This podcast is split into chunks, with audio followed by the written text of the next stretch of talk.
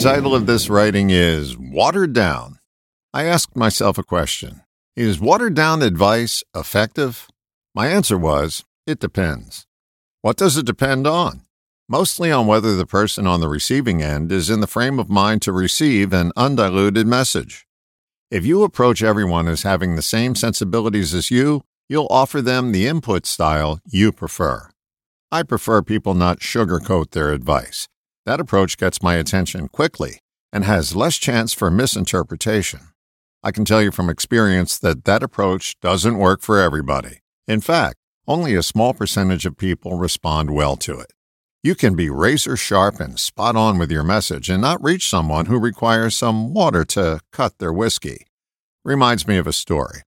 A lot of years ago, I was talking with a family member over the phone about their life situation.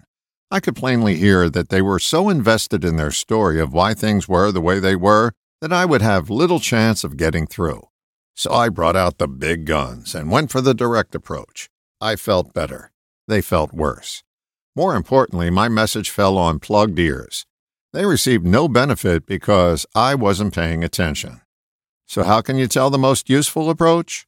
Pay attention to how the other person delivers their message. Once you see their delivery style, you'll know their preference, and you can tailor your delivery accordingly. Final thought if you continue with your patented approach, your message has less chance of getting through more often. All the best, John.